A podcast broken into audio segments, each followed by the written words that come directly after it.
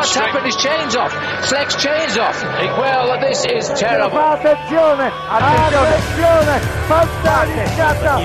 Pozor, tady máme Krise Fruma bez kola. Muž ve žlutém ježí bez kola. Just going along. Oh, here we go. Get across if you can because the 713 to Paris is just about to stop the peloton.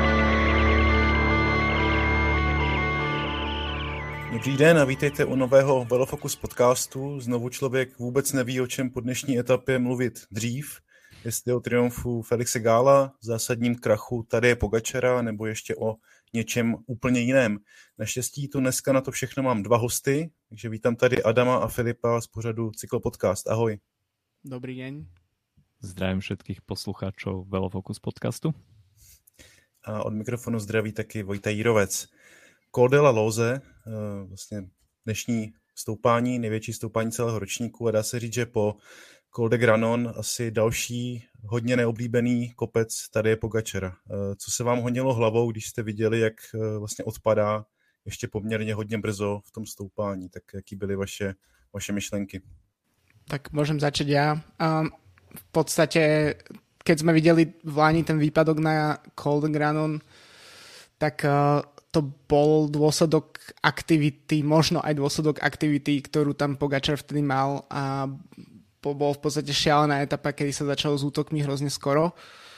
A dnes to bolo jednoznačne, neviem, nakoľko tam bol napríklad, uh, nakoľko tam zapôsobil ten pád, alebo nakoľko to aj psychicky, aj fyzicky po včerajšku nebude ideálne s Pogačarom, ale vlastne tento raz to už nebolo, už to ne, nemôže byť až taký šok v podstate, že už, už, už sa to stáva, vidíme, že Vingego je momentálne v podstate to, čo bol Armstrong pre Tour de France pred x rokmi, Nechceme, nechcem to samozrejme dávať do týchto konotácií dopingových, ale je to proste človek, ktorý sa sústredí na tie preteky a práve po mne Pogačar, ak chce znova vyhrávať, tak bohužiaľ bude musieť obetovať celú jar, tak ako ho vidíme jazdiť a to by bola veľká škoda. Ja si myslím, že sa potvrdilo iba to, že v dnešnej dobe sa nedá vyhrávať Grand Tour so zlomeninou dva mesiace pred štartom. Dnešok to iba potvrdil, čiže skutočne rozhodujú detaily. Tadej Pogačar vôbec nemal tie misky váh naklonené na svoju stranu pred začiatkom Tour de France. Musel tam bojovať s rekonvalescenciou po zlomenine a je vidieť, že v podstate nejako sa potvrdili tie slova, ktoré povedal Vilko Kelderman po etape, že v Jumbo Visma je všetko nejakým spôsobom nalink- nalinkované a je napísaný scenár pred začiatkom túr, čo je dobre a je vidieť, že to funguje. Dnešok to potvrdil a to, že Jonas Vingego tam v podstate nemusel ani nejakým spôsobom bojovať, tak uh, bolo dôsledkom toho, že tá stratégia v týme Jumbo Visma je skutočne nastavená asi najlepšie, ako sa dá. A myslíš si taky, že eh, pokud se Pogačar chce vrátit na ten trůn na Tour de France, tak musí jako nějak jako modifikovat ten svůj jarní program, soustředit se víc na eh, třeba ty dlouhé kempy, jezdit více třeba týdenních závodů na úkor těch klasik, ve kterých on jako exceluje, ale pak mu to může chybět eh, na Tour de France. Myslíš si to samý vlastně? No skúsenosť z ostatných dvoch rokov tomu naznačuje. Hmm. Lebo Tadej Pogačar v podstate tých rokoch 2020-2021 sa nejakým spôsobom nezameriaval na tie jarné klasiky, ale pre ňo to bola obrovská výzva samozrejme po tých dvoch vyhraných túr s jedlom rastie chuť a chcel skúsiť v podstate uh, aj tento kalendár trošku to obmeniť, čo samozrejme pre cyklistických fanúšikov bola iba dobrá správa. Na druhú stranu vybralo si to daň v podobe toho, že na Tour de France neštartuje úplne čerstvý, 100% pripravený a pokiaľ bude chcieť pridať eh, ďalšie víťazstvo na Tour de France, tak eh, asi budú musieť trošku v týme UAE zmeniť túto stratégiu. Se ještě dá vlastně mluvit o tom, kolik energie mu sebrali ty pády, že jo? jednak teda ten, ten dubnový, eh, to znamené zápěstí a jednak teda ten dnešní, což já jsem ještě nezaznamenal nějakou reakci, kde by někdo mluvil o tom, co se tam přesně stalo, nebo jak moc se to omezovalo, ale viděli jsme, že má zakrvácený koleno, má na ruce nějaký šrámy, takže ty pády jako vždycky, ať už můžou vypadat jako že se nic moc nestalo, tak vždycky to je možná jako větší problém, než se takhle navenek zdá. Eh, myslíte si, že má ten eh, dnešní Pogačarův, já tomu říkám krach, ale řekněme tomu, jak chceme, krize nebo prostě odpadnutí, má vlastně nějakou jako paralelu, nebo napadá vás nějaký jako srovnání, třeba i v tom, v tom pohledu, že on vlastně ještě před nějakými 25 hodinami, prostě včera, ještě před koncem časovky, tak ten rozestup byl 10 vteřin, že jo? Mluvili jsme o tom, jak je to krásně těsné, eh, bude to napínavé, nevěděli jsme, kdo jako bude mít navrh a teď je z toho 7,5 minuty, tak napadá vás nějaký jako přirovnání k nějakému příkladu z minulosti v tomto směru? Simon Yates na Gire pred koľkatými, 5 rokmi. To je mm-hmm. môj obľúbený príklad na v podstate všetky tie takéto situácie, kedy Chris Froome, Chris Froome vyzeral celé preteky, že je na odpísanie a Simon Yates tam naopak vyhrával jednu etapu za druhou a absolútne dominoval celý, celým priebehom tých pretekov a potom v jednom momente bol úplne preč a myslím si, že ten krach bol teda ešte akože epickejších rozmerov ako to, čo predvedol Pogačar, lebo v podstate Pogačar v zásade to celkom dobre od, vylimitoval na to, čo sa všetko stalo. Um, takže asi to by som prirovnal a ešte keď sa možno vrátim k tomu Granonu z minulého roku, predtým ako dám Adamovi možnosť nejaký povedať nejaký super príklad z minulosti, tak, tak myslím si, že špecifikum už týchto mm, súbojov Vingegoda s Pogačarom je v tom, že v Lani sme to videli prvý raz na tom a, vid- a videli sme jazdca, o ktorom sme si mysleli, že vyhrá teraz najbližších ten 10 ročníkov Tour de France bez, a v každej z nich vyhrá x etáp a bude to absolútne proste lážo plážo v podstate pre ňo. A, v, a videli sme to prvý raz a teraz sa to vlastne zopakovalo v podstate možno už tretíkrát Vingego ho dropol na konci minuloročného turna Otakame bola to tam včerajšia časovka, bola tam etapa číslo 5 tohto roku, myslím, ak si dobre pamätám. A takže tie, tie situácie sa už ako keby viackrát opakujú, opakujú a už nemáme ani taký pocit z Pogačara, že to je ten ako ne, ne, nezničiteľný v podstate. No mne napadá, že blízko k tomu bol Tom Dumoulin pri tom svojom víťaznom Gire. Keď a to tam musel trošku riešiť pred Stelviom, ale našťastie pre neho to dopadlo celkom dobre. A myslím si, že u Tadeja Pogačara sa to trošku nazbieralo.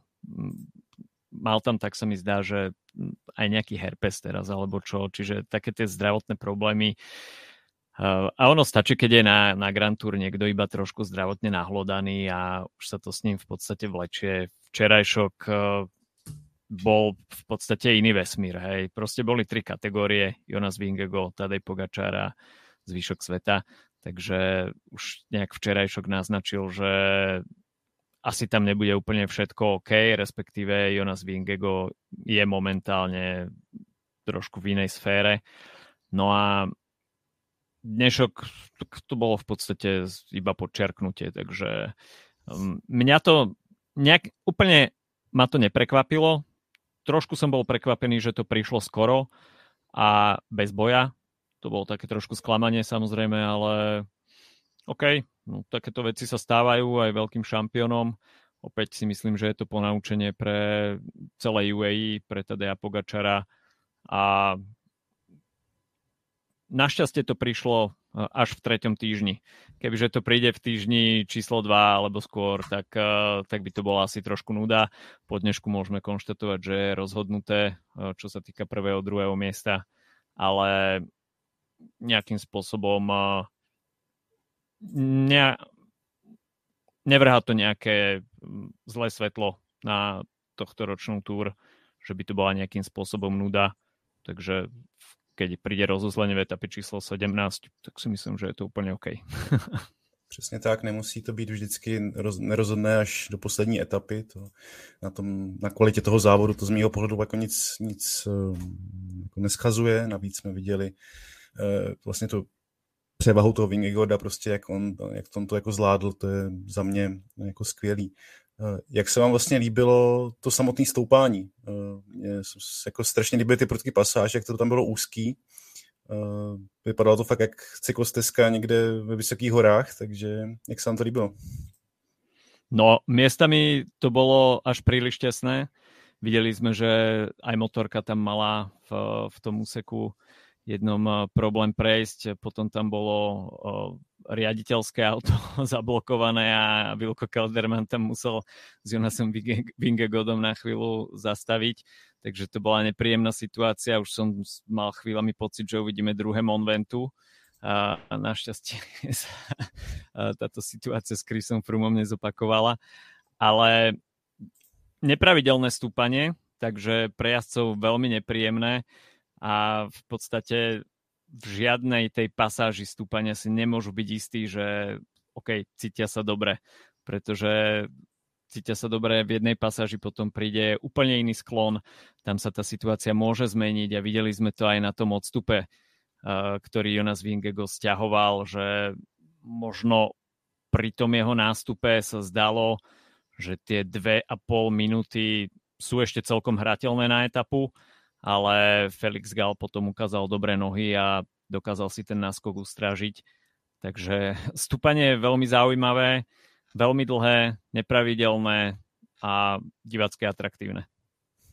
Pre mňa to tiež bolo demonstrované vlastne na tom um, na prípade Simona Jeca, druhý raz už spomínam dnes, uh, ktorý uh, v jednom momente vyzeral, že, vyzeral, že veľmi šikovne stiahoval Felixa Gala, ktorý bol vpredu a stiahol to na nejakých, neviem, 15-16 sekúnd, alebo koľko to bolo v minime a, a v jednom momente mm, zase začal ten ako keby náskak Gala vyrastať, e, teda narastať. A keby práve po mne to stúpanie bolo nejakým spôsobom pravidelnejšie, tak e, tak Yates mal taký ako moment toho, kedy, kedy mal fakt, že dobrý nástup a podobne. A práve po mne všetky tie pasáže uh, tak, tak zabraňuje tomu, aby mohol bojovať uh, o víťazstvo v etape a zostalo to teda u Felixa Gála, čo je možno trochu tiež um, životné víťazstvo pre cyklistu, ale práve po mne dosť skoro zabudeme na to, kto túto etapu kto túto etapu vyhral, lebo si budeme pamätať proste explóziu Pogačara a, a v podstate tá v pohodičke jazdu Jonasa Vingegoda za, za budúcim titulom. No, naštěstí jsme ho na rozdíl od Volta Pulse vlastně v neděli alespoň viděli, že tam z Volta Pulse jsme viděli asi 15 vteřin, tak naštěstí Felix Gal i díky tomu, že ten souboj byl jako rozhodnutý už poměrně brzo, tak uh, se jako do, dočkal svého prostoru uh, v televizi, což si samozřejmě zasloužil, je to velký vítězství. Uh, jak vy vlastně vidíte tohohle závodníka, protože já si musím přiznat, samozřejmě to jméno jako znám už řadu let, ale nikdy jsem ho jako nebral nějak v úvozovkách jako vážně, eh, až vlastně potom vítězství ve Švýcarsku člověk jako zjistil, že jo, možná tak když vyhrál takovouhle etapu, tak eh, by něco mohl předvíst i na Tour de France, tak eh, co o něm vlastně se dá, se dá říct? Co to je vlastně za člověka? Jak to, že se najednou ocitl v roli vítěze etapy na Tour de France a ještě etapy, která vlastně je královská, dá se říct. On sa veľmi dobre rozbehol už na jar na um, Tour of Alps, tam skončil druhý v jednej etape a potom presne a v zásade um, som úplne na jednej lodi s tebou, pre mňa sa viac menej objavil tento jazdec v, na, na etapách okolo Švajčarska, kde vyhral etapu a kde veľmi pekne bojoval tiež o v podstate celkové uh, vysoké umiestnenie. Inak, uh, inak o ňom neviem nič nejak moc, zaujímavosťou možno je to, že pochádza z developmentu uh, týmu Sunweb, ktorý, ktorého program prináša pomerne dosť veľké množstvo takých ako nenápadných možno budúcich hviezd, práve keď si vezmeme um, Jai Hindley napríklad teraz uh, v top 10, um, uh, Mark Hirschi v minu, minulosti um, jazdil za Sunweb a podobne, že tento tým ako keby dosť veľa jazdcov uh, si zvykne vychovať, potom ich stratiť pre väčšie týmy. Vás je tiež samozrejme uh, Bitner napríklad uh, súčasťou tohto týmu a tiež vyšiel z toho developmentu, takže to je asi to, čo o Felixovi Gálovi viem, ale v zásade pre rakúskú cyklistiku to tiež ukazuje takú ako celkom uh, zaujímavú obrodu a novú generáciu. Um, vidíme tých víťazstiev od rakúskych jazdcov. Nie je nejaké obrovské množstvo, ale z času na čas sa objavia a myslím si, že to môže celkom fajn rozprúdiť vlastne našich susedov, našich aj vašich susedov. No, tak Felix Gal je pekným príkladom, ako načasovať perfektne formu, pretože lietať celú tú sezónu pod radarom a potom v podstate udreť na Švajčiarsku a na Tour de France, tak eh, čo si môže človek viac prijať. V podstate je 25-ročný jazdec trošku zatienený tou mladou generáciou. Tadej Pogačár a Remko Evenepoel, tak to sú v podstate jazdci, ktorí na seba strhávajú všetku pozornosť. Takže možno pre Felixa Gala výhoda, že nebol až tak veľmi na očiach a tým pádom o, ostatné týmy ho nebrali až ako takú veľkú hrozbu. Ale okrem teda tej víťaznej etapy opäť uh, ostal v hre o bodkovaný dres, takže Giulia Cicconeho a Felixa Gala delí 6 bodov, tak uh, som zvedavý, že či Felix Gal pridá k víťaznej etape aj bodky, alebo Giulio Ciccone bude pokračovať v jazde v tom nepríliš gustioznom bodkovanom komplete. Taková beruška, nebo jak to nazvat. No. Doufejme teda, že Felix Gal bude mít jako lepší budoucnost, než třeba před ním jeho krajené Georg Preidler a Štefan Denifl, jestli si hmm. pamatujete, tak ti pak eh, vlastně skončili v tom velkém dopingovém skandále, tak eh, jako z celého srdce doufám, že Felixe Gála něco takového a žádného z dalších cyklistů na tu referenci něco takového eh, nečeká. Já bych se ještě možná vrátil k tomu incidentu dneska s tou motorkou nebo potažmo s tím zaseknutým autem ředitele závodu. Už jsem zaznamenal nějaký reakce, že protože se to opakuje, že už to je asi po druhé, co jsme viděli takovouhle, takovýhle jako incident během letošní Tour de France, tak máte nějak pocit, že to je jako nezvládnuté ze strany uh, eh, ASO, nebo že by mohli udělat něco více, aby se takovéhle věci neopakovaly, anebo prostě v té jako množství těch diváků, kteří tam jsou, což jsou fakt jako davy, ten kopec je obsypaný prostě od z dola až nahoru, tak že se něčemu takovému prostě na Tour de France v současnosti zabránit nedá. Tak uh, jak to vidíte? Ja si myslím, že ľudia sú maximálne nedisciplinovaní a je to vyslovene o ľuďoch. Asi nikto nechce, aby pristúpil organizátor ASO k nejakým reštrikciám, čo sa týka obmedzenia počtu ľudí na stúpaniach. Videli sme na Puy Dom, že v podstate hore fanúšikovia nemohli ísť a vyzeralo to tam dosť pusto. Asi nikoho neteší v podstate takáto prázdna scenéria a zažili sme si to aj počas toho covidového ročníka, kde v podstate tie cesty boli prázdne. Na druhej strane ľudia, ja si to neviem nejakým spôsobom vysvetliť, ale rok čo rok sa mi zdá, že tieto incidenty narastajú. Samozrejme, nie je to žiadna novinka. Videli sme to už aj v ére Lensa Armstronga, keď v podstate uh, ho divák uh, remienkom z fotoaparátu stiahol zariaditka Takisto v minulosti dokonca fanúšikovia pesťou atakovali jazdcov, takže nejakým spôsobom tá história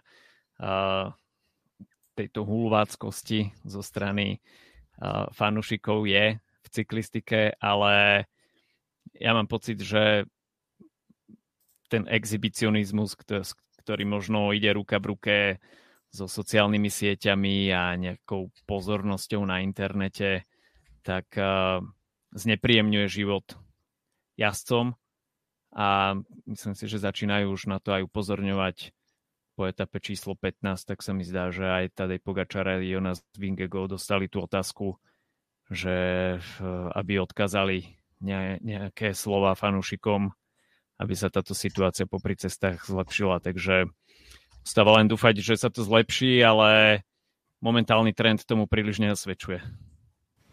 Ono to tiež môže ešte zodpovedať nejakému, práve ak si spomínal, tie covidové ročníky boli dosť obmedzené a teraz to vyzerá, že máme taký ako prvý naozajstný ročník bez, bez obmedzení v podstate akéhokoľvek uh, mrazenia, um, tak um, možno je to tiež ešte dôsledkom toho, že ľudia sa po rokoch tam dovalili proste na francúzske cesty a podobne. Ale inak v zásade absolútne s tebou súhlasím. Myslím si, že my sa o tom bavíme aj často aj v podcaste, je to z nášho pohľadu... To je evergreen. Je to, presne, z nášho pohľadu je to, je to nepochopiteľné, lebo si to nevieme predstaviť, že by sme sa tak sami správali, na, keby sme sa objavili na tých cestách a že by sme, neviem, vyskakovali do cesty s kartónovými transparentmi a, a mávali tam slovenskými vlajkami a, a, a robili Pušťali si... šarkanov. Presne, ro, ro, rozmazané selfiečka si robili, tak uh, ja si to neviem predstaviť, ale tam pre niektorých ľudí to zjavne je ako náplň toho, toho dňa, ktorý tam strávia. Tiež treba pamätať, že dosť veľa z tých ľudí sa na tie kopce dostáva pomerne skoro ráno a čím si najlepšie skráti čas, ako sa trošku potužiť a, a to tiež, ešte keď ti slnko kúpi druhé, tak, tak to môže vlastne dopadať takto. Já s vámi musím naprosto souhlasit. Já vlastně, když jsem měl nějakou možnost být eh, na cyklistickém závodě jako, jako divák, tak eh, mě jako rozhodně nenapadlo, že se otočím jako zády k té silnici a budu se tam jako snažit eh, odhadnout, jak tam ten peloton projede, aby mě tam jako zachytil nějakou rozmazanou siluetu nějakého cyklisty. To skutečně jako, musím říct, že tomu moc jako nerozumím. Ani zádok třeba... si neukazoval, hej? Je to tak, no. Eh, přestože jsem byl třeba loni na Abdu S, že to byl jako totální bordel, tam skutečně tam to jako bylo nepředstavitelné, nebo já jsem si to nedokázal představit, eh, tu jako divokou atmosféru a vlastně jako bylo to strašně příjemné na jednu stranu, na druhou stranu fakt pak člověk jako trnul, aby se tam nestalo něco, že tam někdo někoho zatáhne prostě nějakou nepozorností, vytáhne tam foťák, srazí někoho, což uh, samozřejmě nikdo, nikdo nechce, nebo alespoň já nechci. Uh, co vy, máte nějaké jako zkušenosti z těch závodů? Byli jste se třeba podívat na nějakém velkém závodě a jak se vám to líbilo, pokud ano? No ja som bol minulý rok na Gire v Budapešti, a čiže na dvoch etapách. Jedna bola individuálna časovka a v podstate bol tam aj štart druhej etapy. Tam to bolo super organizátorsky zvládnuté. V podstate mestská časovka, takže všade boli prítomné bariéry. Tam nebol žiaden problém, takisto aj pri tom štarte etapy a mám absolvovaných takto asi 5-6 ročníkov pretekov okolo Polska, čo sú takisto World Tour preteky, aj keď uh, s Filipom sa zhodujeme, že sú to asi v rámci toho rankingu možno najslabšie World Tour preteky. Boli tam už aj viaceré incidenty jazdcov v pretekoch, to asi nemusíme rozoberať, každému je to známe. Ale čo sa týka fanúšikov, tak Poliaci napriek tomu, že nepatria medzi tých najdisciplinovanejších v rámci Európy, čo sa týka rôznych sfér, tak na tých cyklistických pretekoch my polskí fanúšikovia prišli vždy úplne OK, užívali si tú atmosféru, navyše preteky okolo Polska v tých polských Tatrách preferovali v ostatných rokoch etapy zložené z okruhov, takže o toto bolo divácky atraktívnejšie a v tých strmších pasážach uh, bol aj ten kontakt s, s jazdcami celkom dobrý, keď sa spomalilo, takže tá atmosféra na polských cestách bola vždy dobrá a ja som tam osobne nezaznamenal žiaden incident. Ja nemám až toľko skúseností z cestných pretekov. Tiež som bol párkrát na pretekoch okolo Polska vo Varšave, tiež na vlastne okruhovom, okruhovej etape v, a pod zo pár nejakých menších pretekov v Polsku, um, ale veľmi rád chodím na dráhu, um, keďže bývam v Berlíne, tak je tu velodrom, um, okrem toho, že tu býva 6 dňová, ktorá teda najnovšie už trvá, myslím, 2 alebo 3 dní, čiže už to nie je až tak úplne 6 dňová ale bývajú to, boli to aj majstrovstvo sveta, Európy, svetový pohár a to je niečo, čo mňa zase baví, lebo si tam môžem sadnúť na miesto a pozerať sa, pozerať sa na, na cyklistiku celý deň v podstate. Um, takisto sa jednoduchšie presvedča moja manželka, aby uh, išla so mnou na také niečo. A to akože odporúčam tú zábavu, ak má niekto rád Eurodance, teplé pivo a, a, a proste nemeckých moderátorov, ktorí, ktorí, ktorí tam vyzývajú ľudí k tomu, aby robili mexické vlny a podobne, tak to je akože ideálne, ideálne, ideálne miesto. Ale zároveň sa tam nestávajú incidenty typu, že niekto si vyťahne telefon nad, nad dráhu a mm, tie pády, ktoré sa tam dejú, tak bývajú dosť brutálne, ale bývajú zapričinené v podstate pretekmi a ne nejakými zlyhaniami Mm, takže, takže ja odporúčam dráhu, to je ako môj obľúbené, obľúbený spôsob relaxu. Môžem potvrdiť, na 6 dňovej som s Filipom bol a takisto tam môžete stretnúť Roberta Furstemana, človeka s, na, s najširšími stehnami na svete, takže oplatí sa. Tak to už je těch doporučení skutečně hodně, takže pokud eh, posluchači chtějí skutečně vyzkoušet nějaký velký cyklistický zážitek, tak je můžeme teda poslat na berlínský velodrom a myslím, že si přijdou na své.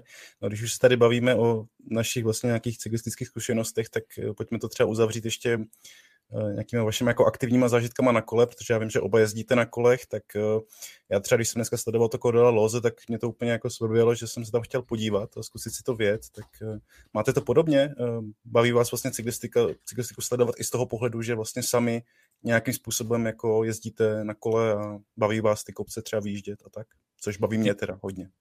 Ja som taký cyklistický domaset, čo je taký paradox, pretože v klube, ktorom jazdím, tak eh, pravidelne chodevajú na zahraničné výjazdy, či už eh, do talianských dolomitov a z okolností v roku 2020 eh, bola partička mojich kamarátov na Col de la Loze a akurát vtedy si tam robili rikon jazdci Aže Desar. Takže to víťazstvo Felixa Gala dnes som o to viac prežíval, pretože Posledné dva dní sme si v skupinovom čete s kamarátmi posielali fotky z ich jazdy na Col de la Loze, ako sa tam fotili s Romanom Bardetom. Takže dnes, keď som videl Aže Desar, že to ťahajú v úniku, tak uh, som vedel, že niečo sa určite stane. A, no ale čo sa týka tých mojich zahraničných cykloaktivít, tak uh, to je skutočne skromné. A, a keď ideme niekam na dovolenku, tak si maximálne s rodinou zoberiem bicykel, ale také tie cyklokempy uh, s mojim klubom zatiaľ úspešne vynechávam. A kamoši odchádzajú v, v piatok, tak sa mi zdá, že do Trentína, tak uh, ich týmto pádom pozdravujem. No ja som v tomto ešte, ešte menej skúsený, v podstate. Ja som hlavne meský cyklista teda.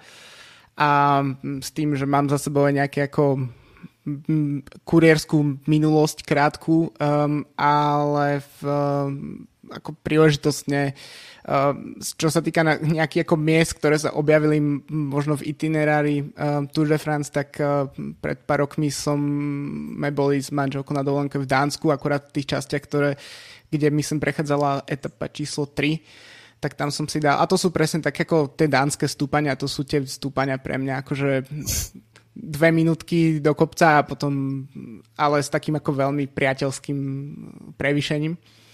A akurát minulý, asi, alebo minulý týždeň som si uh, tu v Berlíne dal etapu, ktorú odjazdili tu, odjazdil tu peloton v 87. keď uh, bol v západnom Berlíne uh, štart Tour de France a to bol ako taký um, tam nie, samozrejme v Berlíne nie sú vôbec žiadne stúpania, takže to bola pekná taká rovinka a iba som si tým ako vychutnal okrajové časti mesta a, a, a prešiel sa tým. Mm, tiež bolo cez 30 stupňov, takže ku koncu už som nedával a, a ani som nemusel ako byť v kopcoch. Tak Filipe, třeba objevíš eh, v sobě nějakého vnitřního vrchaře a Adam zase vyrazí někam do zahraničních kopců a třeba se potkáme někdy na Tour de France, třeba v příštím roce, kdy se startuje eh, v Itálii a vyzkoušíme si nějaké eh, slavné kopce. Já vám moc oběma děkuji za vaše postřehy a váš pohled vlastně na dnešní etapu, která byla z mnoha důvodů, bych řekl, přelomová nebo minimálně pamětihodná. Díky moc. Ďakujeme obidvaja. My ďakujeme za pozvanie, no a teda o rok v Taliansku. Je to tak, dáme si sraz. A děkuji taky všem posluchačům Velofocus podcastu. S dalším dílem se přihlásíme zase zítra po etapě, která už bude v pořadí 18. A do té doby se mějte hezky. Naschledanou. Do počutia.